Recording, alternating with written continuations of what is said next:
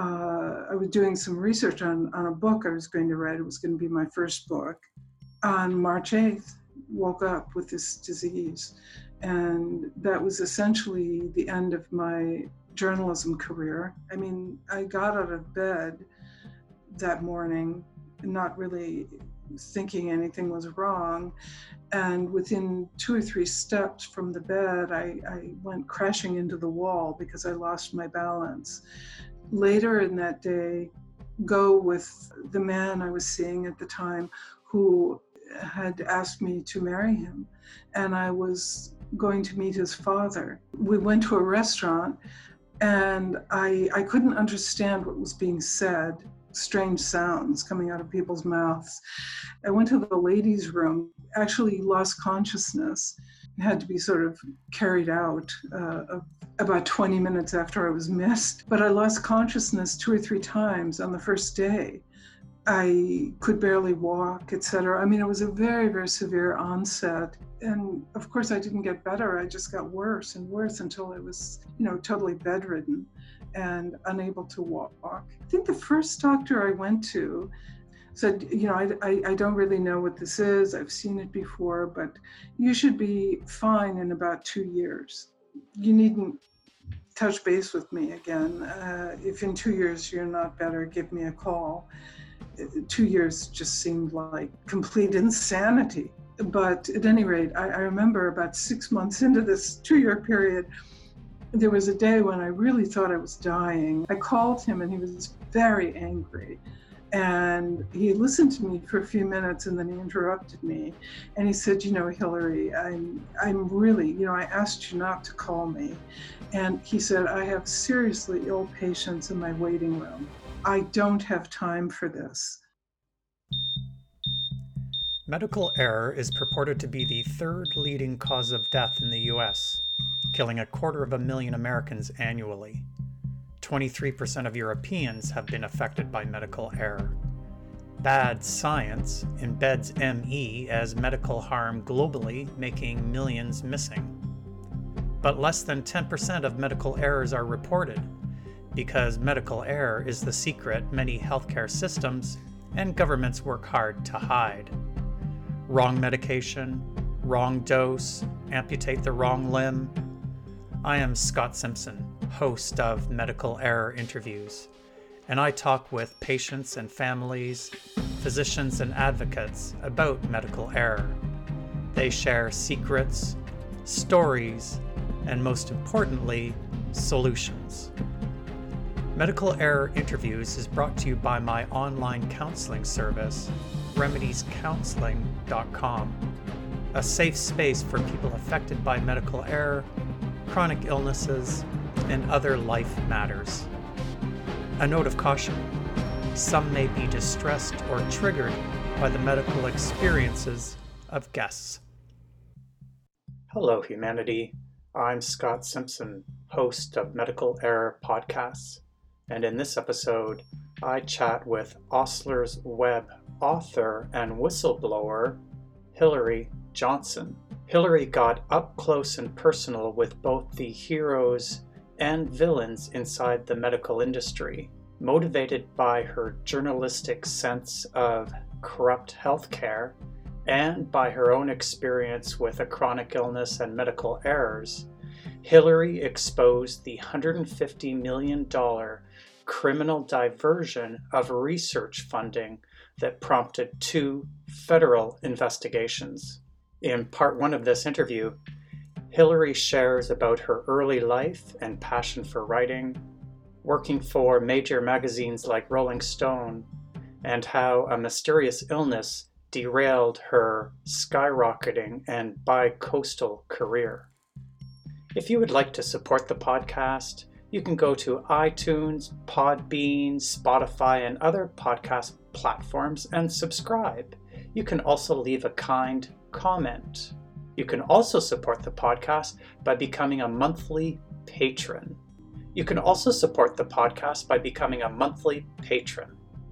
Premium patrons get access to video versions of the podcast interviews. Go to patreon.com Medical Error Interviews to become a monthly patron. Are you dealing with your own medical error or living with a chronic illness and need the support of an experienced counselor? You can book an online video counseling appointment with me through my website at remediescounseling.com. Now, here is my interview with journalist Hillary Johnson, and a note of caution, some people may be triggered by Hillary's experience with the medical system. So, and I like to sort of get a little bit of background. So where did you grow up? What was your childhood like? Fun question. I was born in Minneapolis, Minnesota, and I had a mixed childhood, I would say. Minneapolis is a fantastic city. It's full of lakes. There's so much to do in terms of, all the natural wonders of Minnesota, including my father had a huge sailboat, and we used to race the sailboat every summer in these fantastic races that were held on these lakes. In the winter, I skied, I skated on all these lakes. I really had a marvelous childhood in many ways. It was marred by one thing. My parents divorced when I was about 12.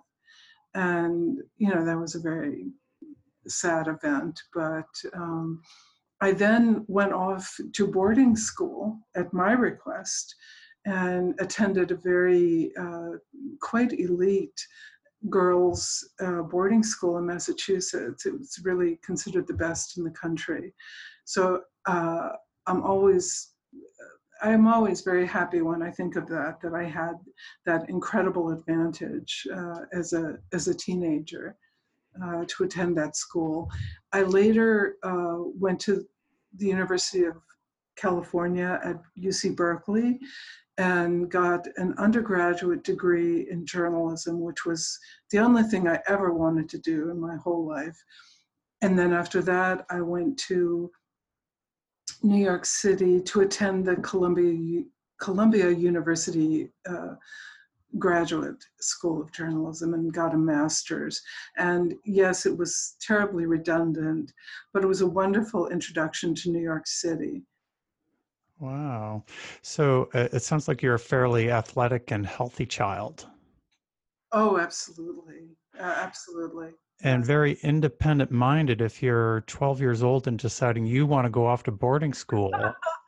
Well, it was about, the thing was, it you might think I was fleeing the, chaos of my parents' divorce, but it really didn't have much to do with that at all. I met, my very closest friend was from the East Coast.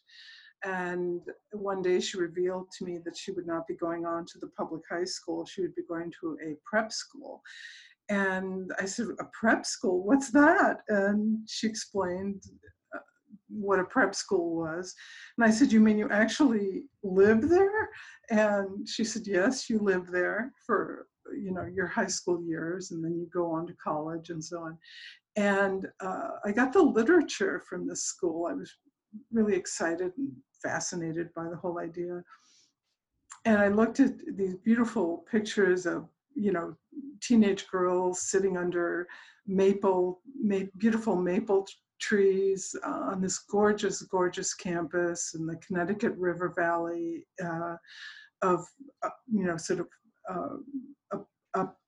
upper Massachusetts. And it was so, so beautiful. And I just thought, oh, I have to be part of this. I have to go.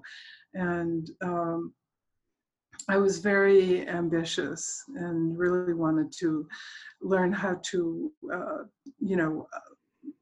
be a better writer and so on.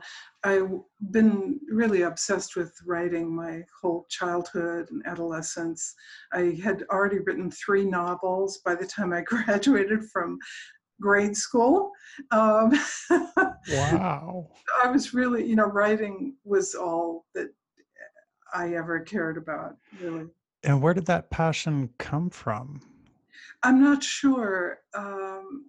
But I think, I'm not completely sure, but I think that my mother had a huge influence on me. She was a very, very literary woman. She constantly read 2 or 3 books a week, and she would pass them on to me to read, even very adult books. She would give me to read when I was quite young, and she was actually quite a wonderful writer herself, and I think it grew out of that. I became very comfortable with the language, and it seemed I had a skill or a facility for language, the written language, and she encouraged it. And, you know, I'd write a little novel, and she'd take it around and show it to her friends and say, this is Hillary's first book, you know. And I think that really had an impact on me. And so it probably came from my mother. Yeah, it sounds like you have her passion as well. Yeah. So you ended up in New York after your master's, and then you entered the working world. Where did you sort of start? The first several years of my career were really very fast-moving and interesting. My very first job after Columbia was as a newspaper reporter for the Minneapolis Tribune. I just applied, and I applied to many newspapers. They accepted me. I decided I would go back to Minneapolis and be a general assignment reporter for them. But it was so sexist. It was such a sexist environment. There were 52 news reporters on staff, 2 of whom were women. And I really couldn't take it. I mean, there weren't, in 1976 and 75, the word sexual harassment, the phrase sexual harassment, didn't even exist. But I was being sexually harassed. And I decided to leave. I applied to a magazine in Washington, D.C. called Congressional Quarterly, which covers Congress. And I was hired as a reporter, and again, found tremendous sexual discrimination, sex discrimination, shall we say, where I saw men being promoted into positions who had far fewer qualifications than I did. And I just thought, well, this sucks, you know. I didn't really have words for what was happening. I just thought it was very unfair. And I then applied for a job at a newspaper called Women's Wear Daily, which in that era was a very, very kind of very trendy newspaper. It was a daily newspaper that covered the women's fashion industry, but it also covered cultural aspects of the world at large, because all of that sort of fed back into a feedback loop into the fashion world, you know. It was all part of the whole circle of fashion. You know, who were the interesting writers, photographers, filmmakers, etc. And I was hired to do their cultural coverage. You know, interviewing interesting, famous people of the day. I mean, anyone I wanted to interview, really. If I got a green light from my editors, I was able to do that. So I interviewed writers I admired, people like E.B. White and Irwin Shaw and Gore Vidal, and, business people like Malcolm Forbes, the Watergate prosecutor, Sam Dash, probably a name no one remembers now, but, you know, the really fascinating people of sort of the hour, you know.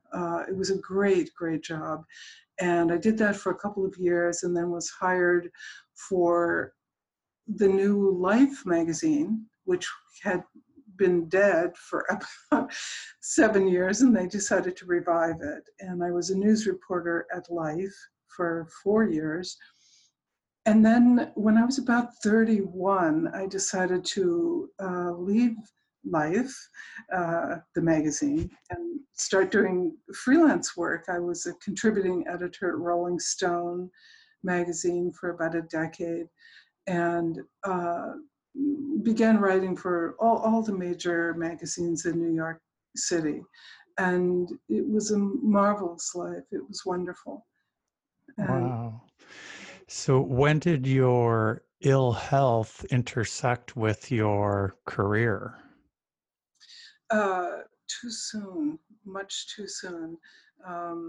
I had been going back and forth between New York City, where I had an apartment, obviously, and Los Angeles, where I also had an apartment. I mean, I was truly bicoastal, which was a phrase of the day. You know, it was very chic to be bicoastal, or, you know, a lot of people aspired to it.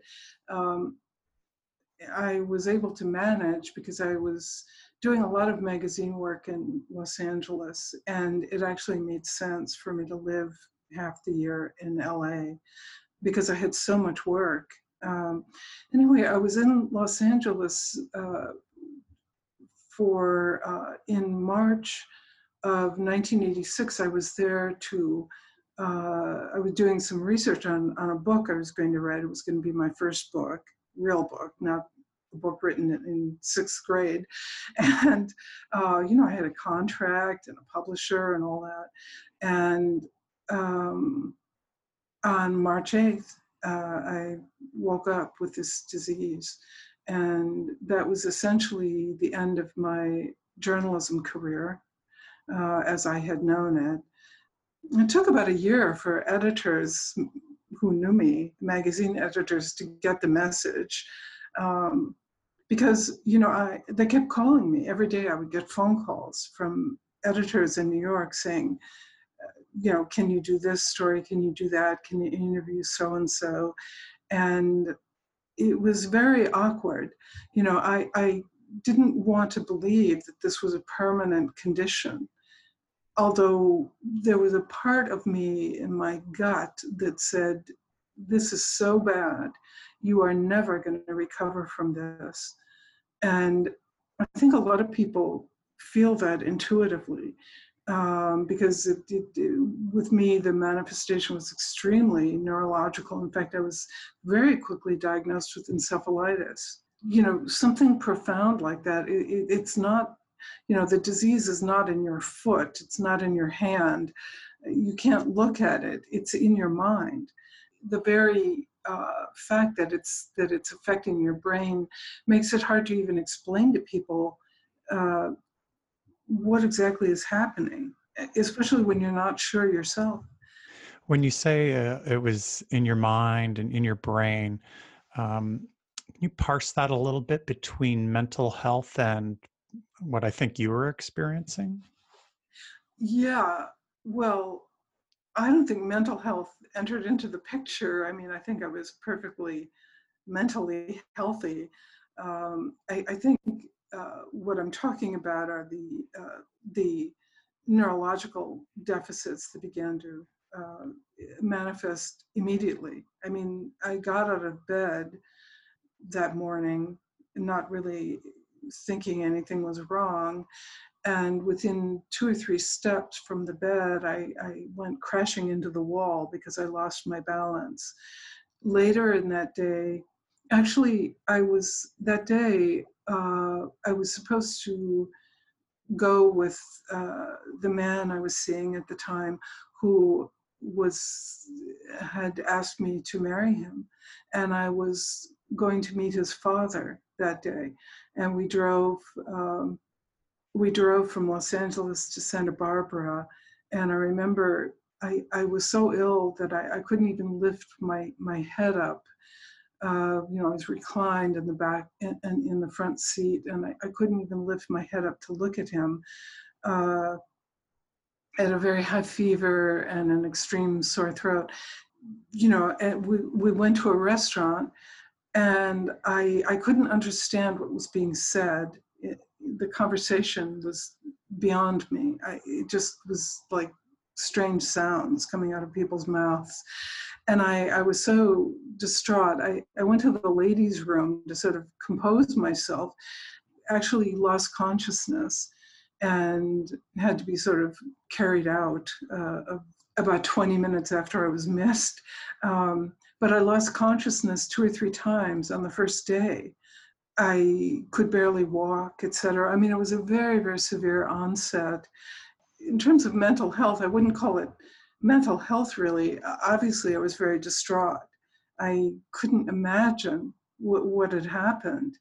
I knew I was incredibly ill, but I couldn't imagine what it might be.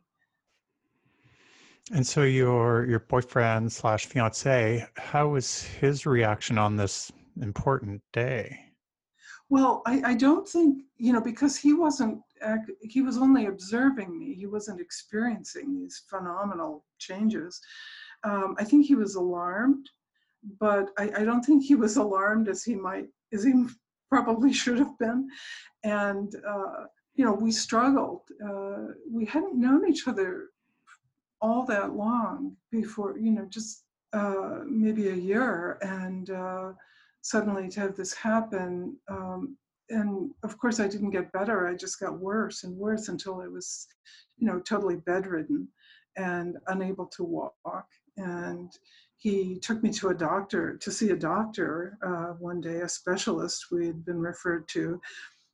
And I couldn't even walk into the doctor's office. He had to carry me piggyback into the doctor's office. And the doctor, interestingly, turned out to be the frat brother of one of the young investigators who went to the Incline Village epidemic. So these two so there I was, not even knowing I was going to write a book about this subject, you know, just terribly ill, and not knowing that I would eventually meet his frat brother. But this infectious disease specialist had actually knew a lot about this illness, because he'd been talking to his former frat brother at the CDC. And this doctor in Los Angeles told me, I don't really have a name for what you have, but I've been seeing from 20 to 30 patients a month in my practice with the identical symptoms that you have. And I thought that was really interesting and worrisome to me. I was eventually, after about 3 hours of examinations, blood tests, et cetera, I was wheeled into the waiting room in a wheelchair. My boyfriend had his head in his hands, and he looked up and he was crying. And I said, "What's wrong?" And he said, "I thought they'd taken you to the hospital." Apparently he had heard a siren or something, and he thought that they were taking me to a hospital. I mean, he recognized how serious this was, but I don't think he ever thought it was going to last forever. And I'll just add that, of course, you know, after 2 years of this severe illness, he needed to move on. And the relationship ended, and I moved back to New York. And I have no blame for him whatsoever.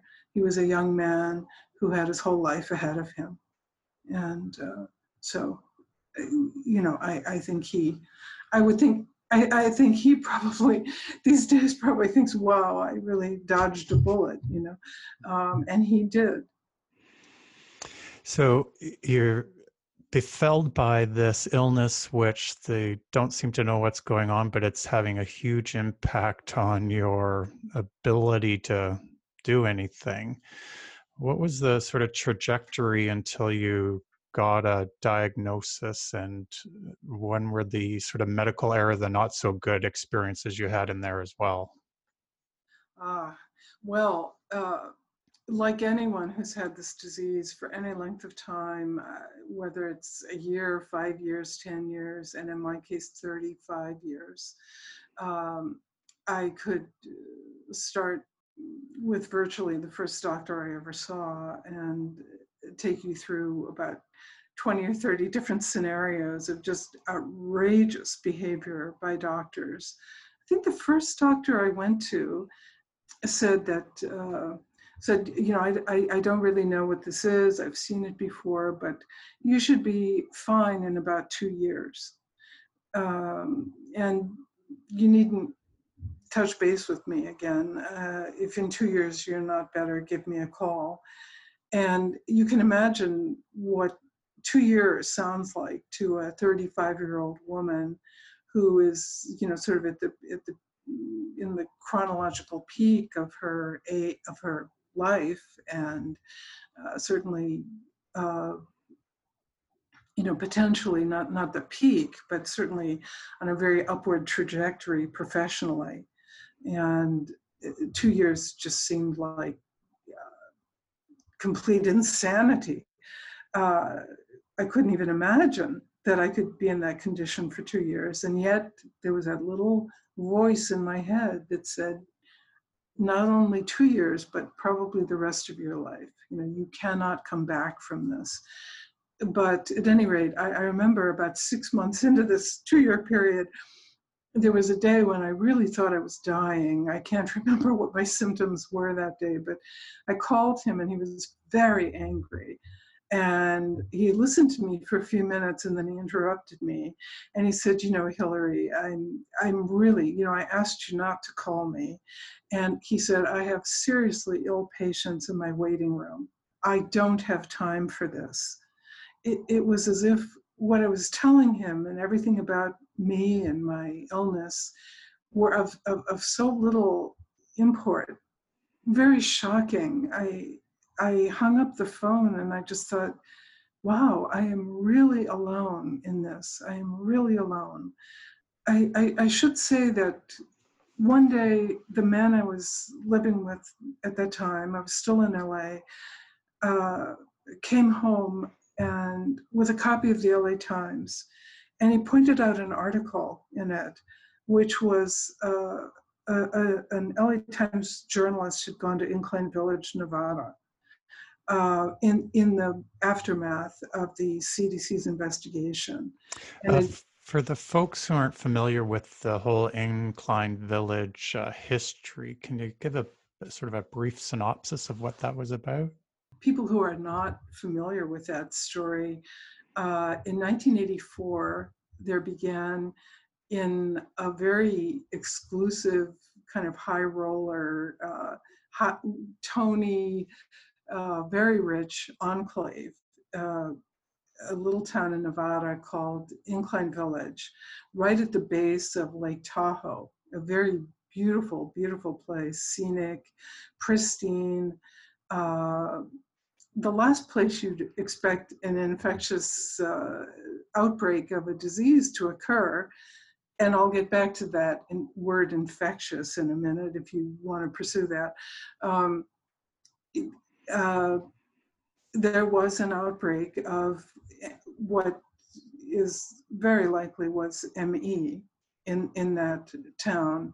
A very large percentage of people fell ill. I'm not quite sure the percentage, but it was a small town, and ultimately perhaps 300 people fell ill, maybe 280, probably 300, and possibly many more who never were diagnosed or never went in to see the doctors who were identifying this. There were about 5 or 6 doctors in this little town, but there were only 2 truly serious, very well-educated, very smart doctors, very sophisticated training, especially for a small town. And their names were Paul Cheney and Dan Peterson. And they were both absolutely, especially Paul Cheney, obsessed with this development, and they both knew a lot about infectious disease, and they were incredibly impressed by how sick their patients were. And anyway, the outbreak got a lot of publicity. I'm not sure why. It might have been the LA Times article, which first alerted the mainstream media to this. And the CDC in the United States has a mandate to go after outbreaks of infectious disease. And I will just say, you know, as an aside, that I later found out that the CDC had been getting calls about outbreaks of this disease from all over the United States and all over the world for quite a long time before Incline Village occurred. And so they knew about this disease, and they simply did not want to believe it was a disease. They didn't want to believe it was a coherent entity. They considered it hysteria. They actually felt, and I know this because I wrote a book about it and I interviewed all of these people at the CDC for over a period of years.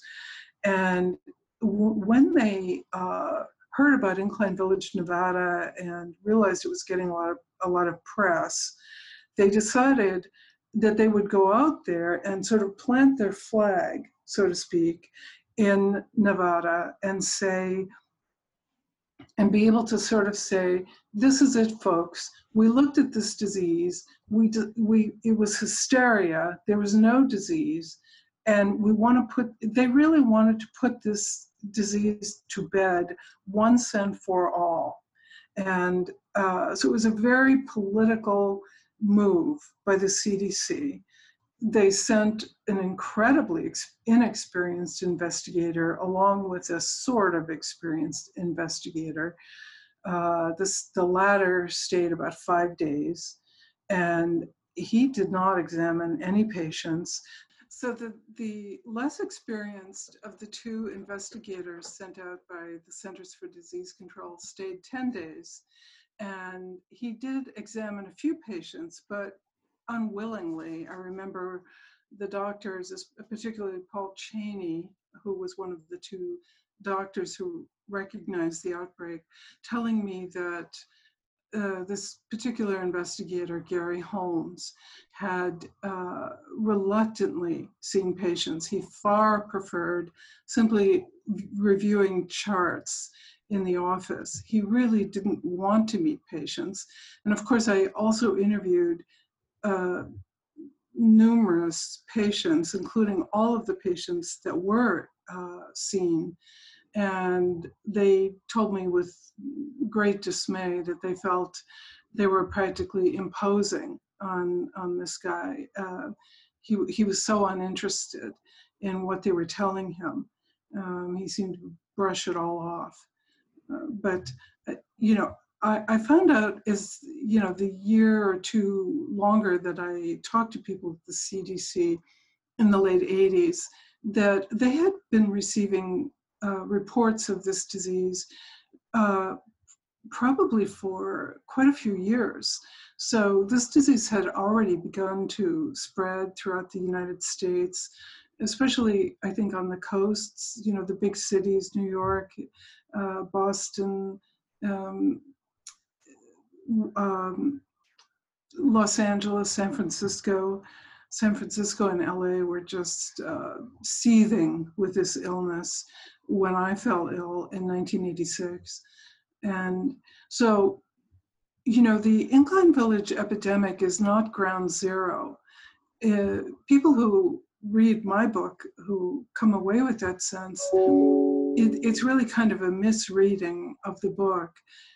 The importance of Incline Village was that the CDC had a chance to go out and really, really find out what this disease was and do some very serious science there. And they didn't do that. Instead, they chose it as the place where they were going to kill this disease. They were you know, they never believed in it. They were sick of getting calls describing outbreaks to them and from individual patients and individual doctors. So it's, you know, the disease was quite widespread or beginning a very widespread by the time Incline Village, you know, was recognized as having this outbreak. And it was just a miracle of miracles that these two doctors, Paul Cheney and Dan Peterson, happened to be so well trained for doctors working in a small town in Nevada. They were just very sophisticated, well-trained doctors. Why do you think the CDC didn't react as if this was a biological illness and instead took the hysteria approach? Well, that's a good question, and there could be several answers. One sort of off-the-cuff answer, which may not be the real answer, but it is certainly a legitimate guess, is that because so many of the patients were women, they fell into the old-fashioned thinking that because they couldn't seem to pin down a causative agent, they decided that it must be some kind of psychological manifestation of hysteria. Except that, of course, there were men who were ill as well. So that answer doesn't completely explain everything. There's an even more cynical explanation that I think could be acceptable, which is that what was going on at the time of the Incline Village epidemic in 84, 85, AIDS, right? There was a massive, massive concern, you could say hysteria, about AIDS, and appropriately so, of course. I'm not diminishing that whatsoever. I never would. But I do think that on some level, it's possible that the United States government really couldn't even bear or handle the idea of yet another infectious disease. And you know, I always talk about this, about ME, as an infectious disease. If you believe that the disease we're talking about today as ME is the disease that was first seen in 1934 in Los Angeles, then it's the same disease. And if you look at the old papers from those decades, there wasn't a single speculation that this was a psychosomatic condition. Every single investigator who looked at those outbreaks was impressed that this was a transmissible disease. And certainly it's acted, there's no other rational explanation for why the disease would suddenly explode and start spreading as far and wide as it did, with an estimate of potentially 20 million people sick today around the world. You know, this used to be a formerly very obscure disease that hardly anyone knew about. But in addition to that, you know, the US government, if you want to get really cynical, probably knew that this was an infectious disease based on the immunology. You know, one of the first biological findings in terms of the immunology in ME, in contemporary ME, let's call it, was extremely low natural killer cell function.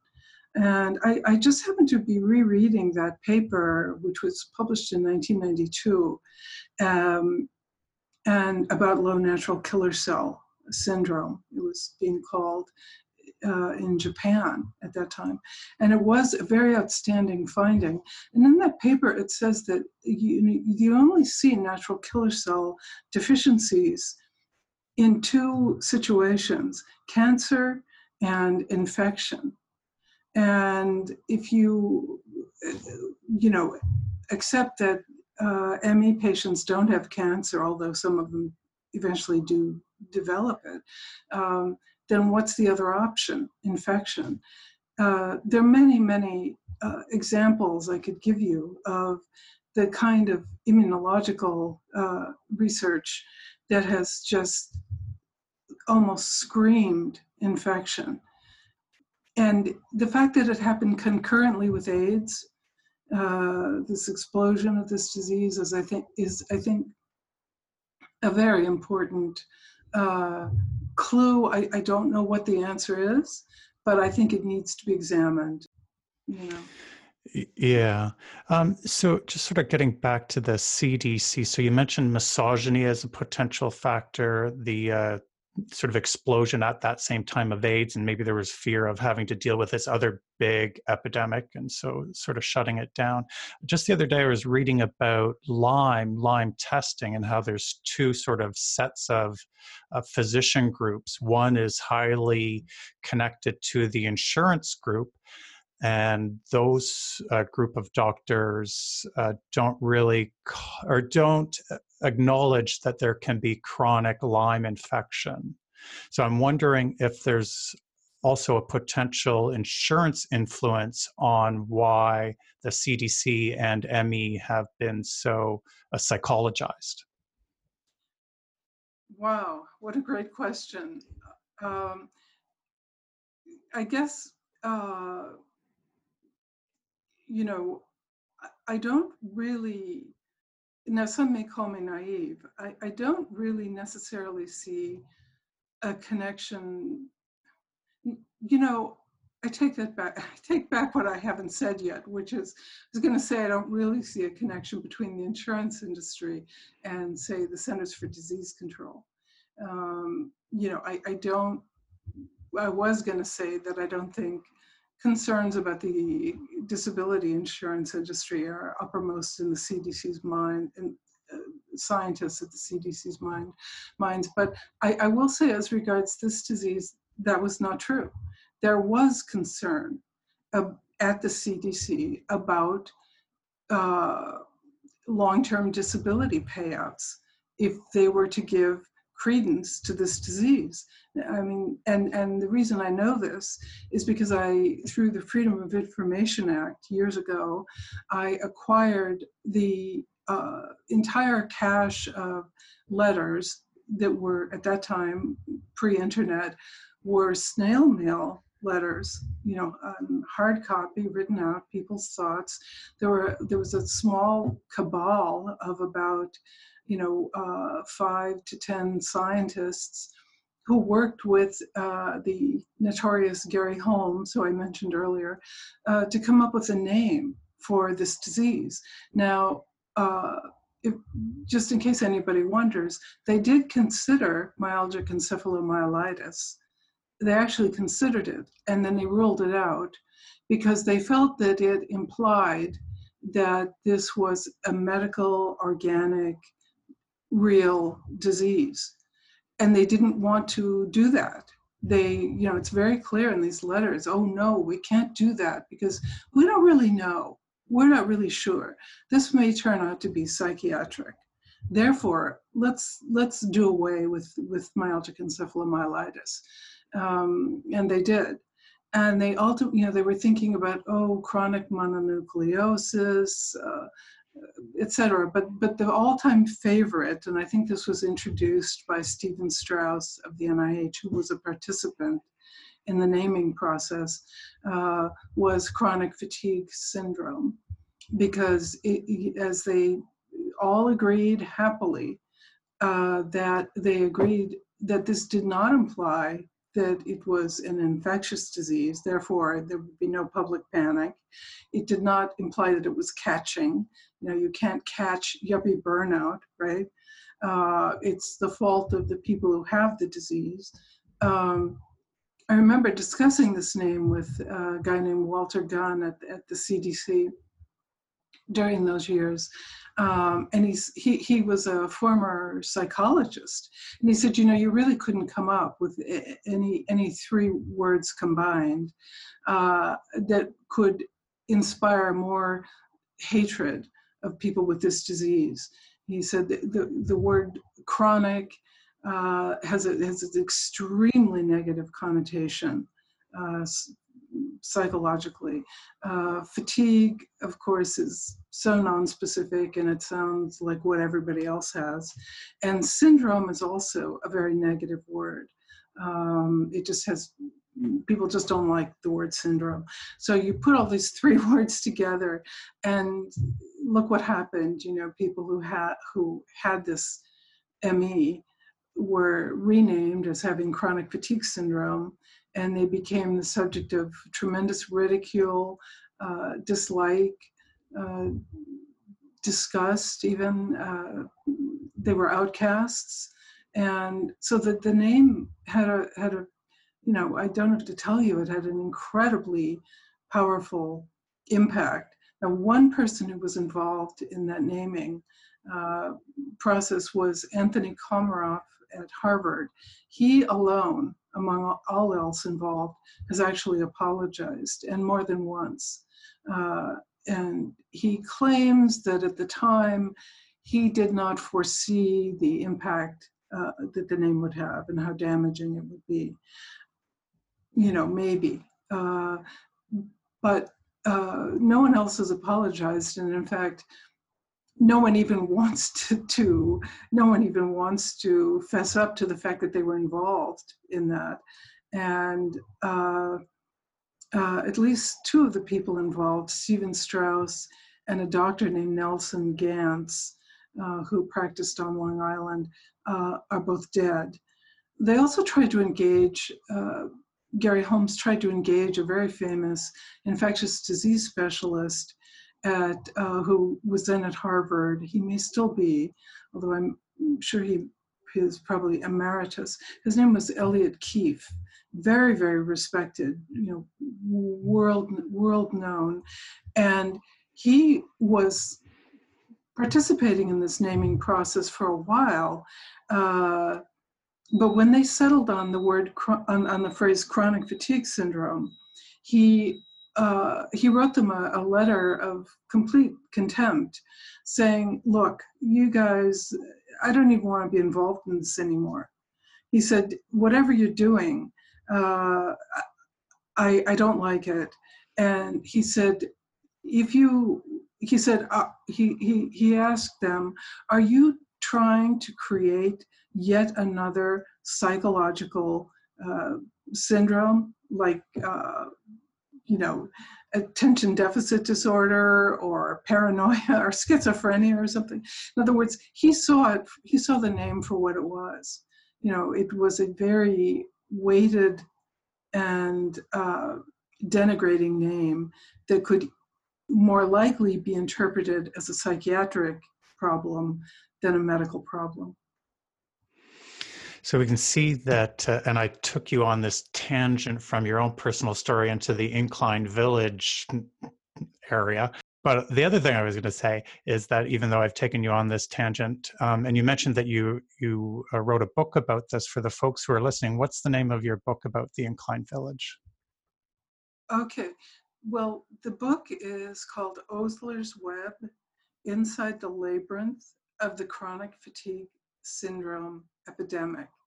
And I have to apologize that, you know, I was really forced to use the phrase chronic fatigue syndrome in my title.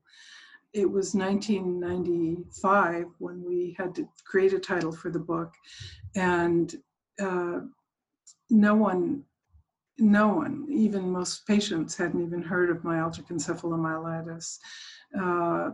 So in order to sell the book, if we had said myalgic encephalomyelitis, it would have been written off as a medical textbook or something. And, you know, the audience I expected that would be interested in this book would be an audience that liked to read investigative journalism about government malfeasance and I was wrong. You know, the only people who were truly interested were people who had the disease. So, you know, it wasn't really written for people who had the disease. I wanted to inform, you know, I'm a journalist. I wanted to inform the rest of the world. I knew that people with the disease already knew what I was talking about. But at any rate, it was, gosh, I spent 10 years writing it. It was a total nightmare. I was very ill while I was writing it, very poor. I was living on $700 a month, if you can imagine, for a decade. And it was utterly a horrible experience. And I, you know, looking back at my life now from my grand old age, I don't think I would have done it, actually. But I did write the book. It does exist, and it's available on Amazon. I get no money from sales of books on Amazon. I received no royalties from the book. I never made a penny from the book. But that's a typical writer's whine. So just, you know, writers never make any money, contrary to belief. So going back to your own personal story, we got sidelined to the Incline Village when the partner that you were living with at the time came home, and I think it had an article where it mentioned the Incline Village. I mean, you'd just been speaking about how the doctor that you had seen said, I don't know what's wrong with you, call me back in 2 years. You called him up because you were feeling like death, and he chastised you. Yeah, he told me to bug off, basically. But a few months later, I was lying in bed feeling like Jesus on the cross. You know, I felt like my whole body was in flames. I thought I must be dying. This must be death. I made a call to the doctor, and he got on the phone, and he was angry before I even started talking.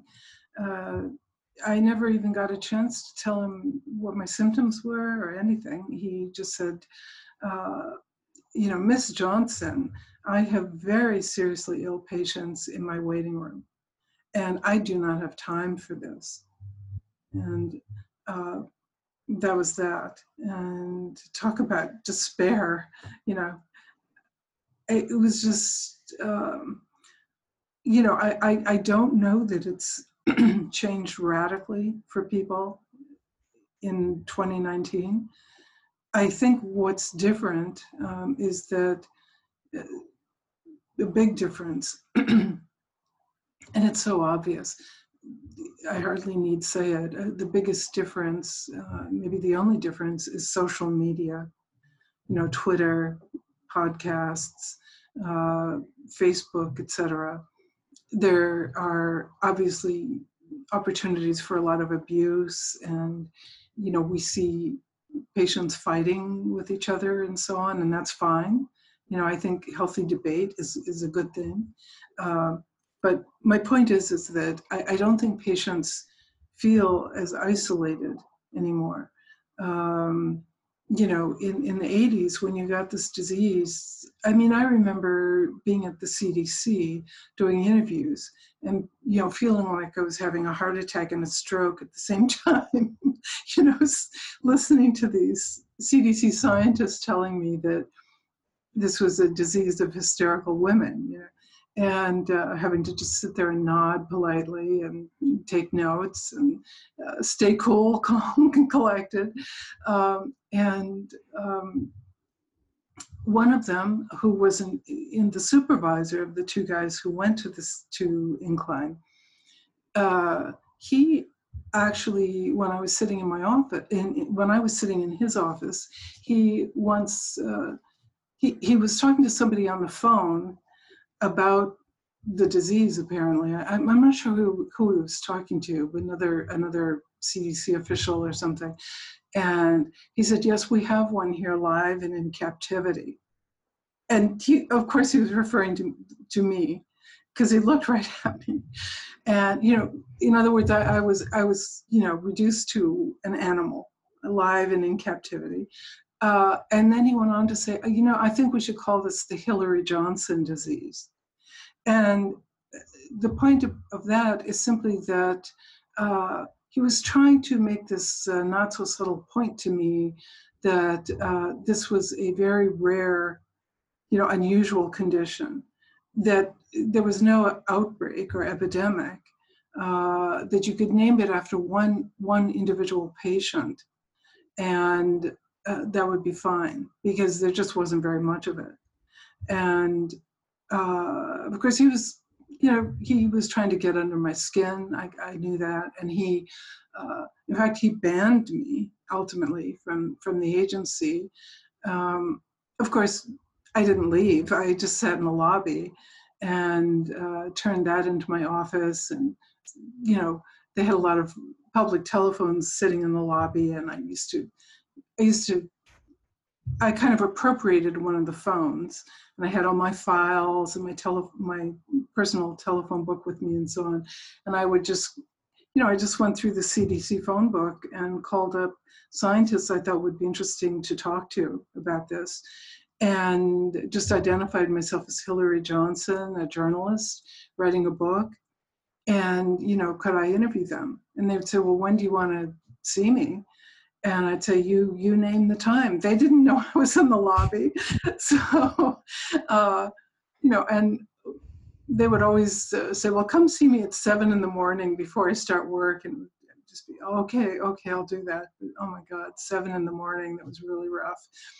But so I continued to interview people at the CDC for quite some time after I had been, quote, banned, but got a lot of very, very interesting information during that time.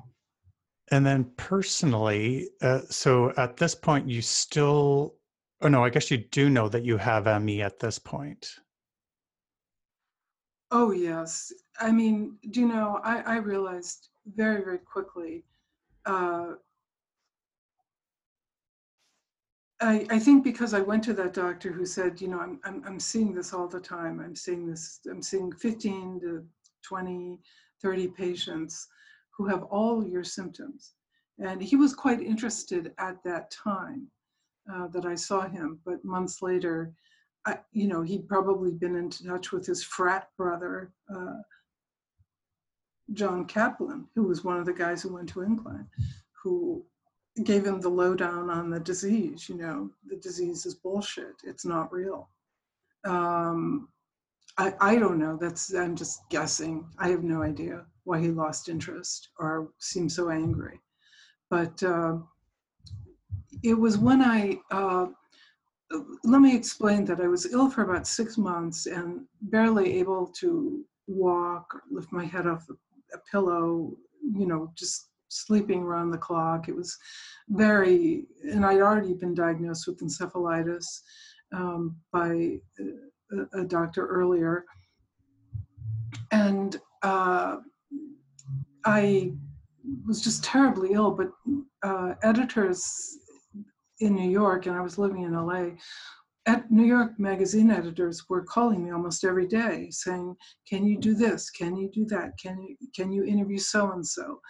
And of course, you know, I couldn't, I couldn't tell them how ill I was. It was just, you know, if you're a freelance independent contractor, you don't want to put the word out that you're, you know, you're deathly ill. So I would just say, you know, I'm not feeling well right now. I'll have to pass on that one. But you know, I would get these calls daily. And after about 6 months, editors started to sort of fall off. I didn't get that many phone calls. But I did keep getting calls from my editor at Rolling Stone, where I was a contributing editor. And, you know, he expected me to be doing pieces for them. And I kept turning him down and turning him down. But after I read an article in the LA Times that I mentioned, it occurred to me that what I was suffering from and what so many other people in Los Angeles appeared to be suffering from was the same disease that had occurred in Incline Village that was causing so much interest at the CDC, or feigned interest, shall we say. And at that point, you know, I was very much still in my journalist's mode. I'd been a journalist for 15, 16 years by then.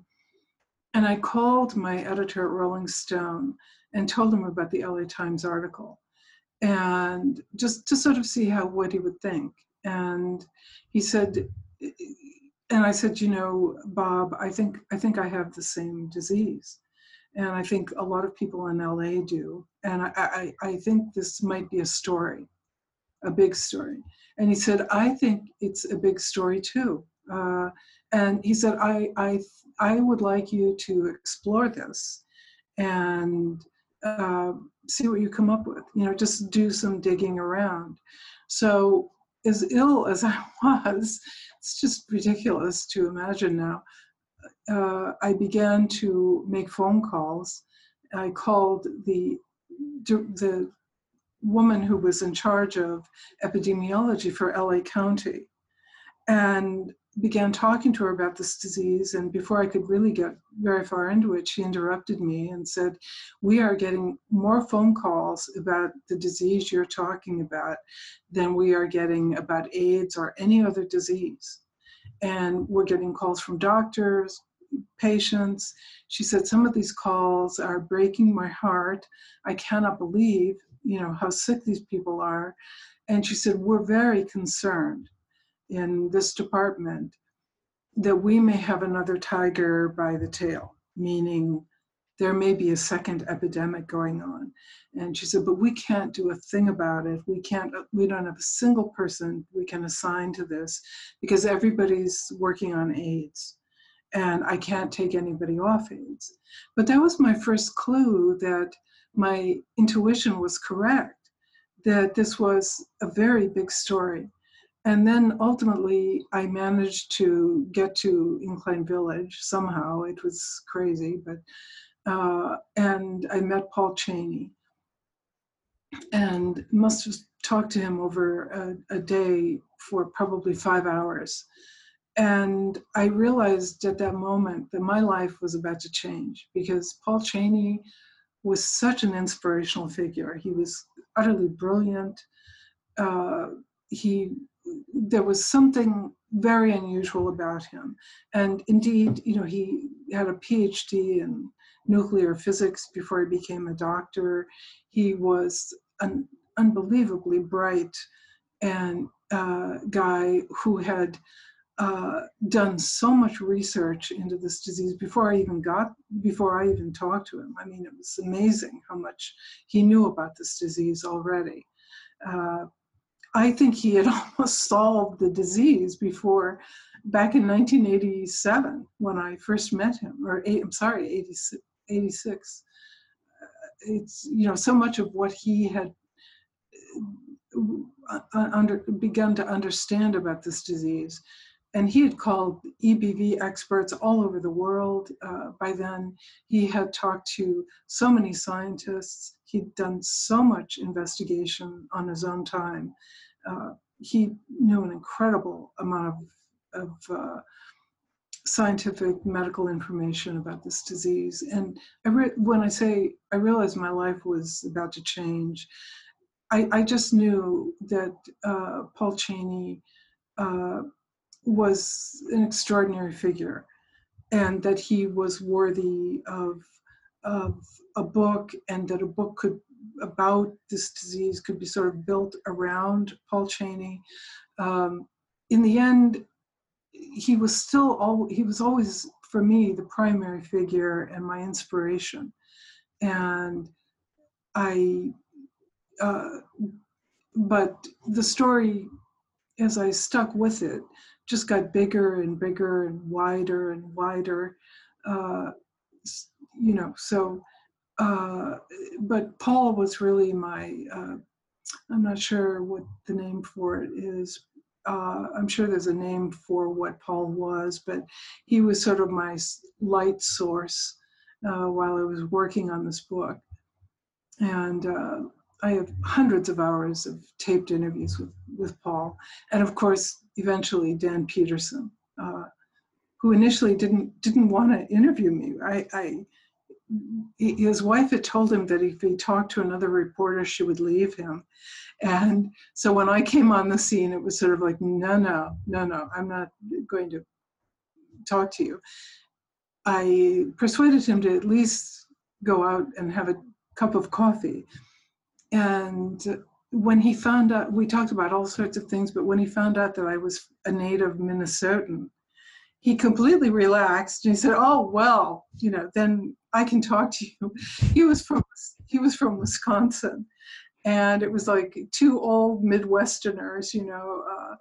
I wasn't the fancy New York journalist anymore. I was just a girl from Minnesota as far as Dan was concerned. So he trusted me. And so, you know, we also became, you know, he also became another, I would say, light source for me.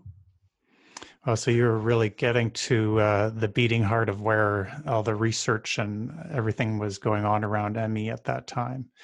And so your personal experiences with physicians trying to get your own health care, tell me some of those.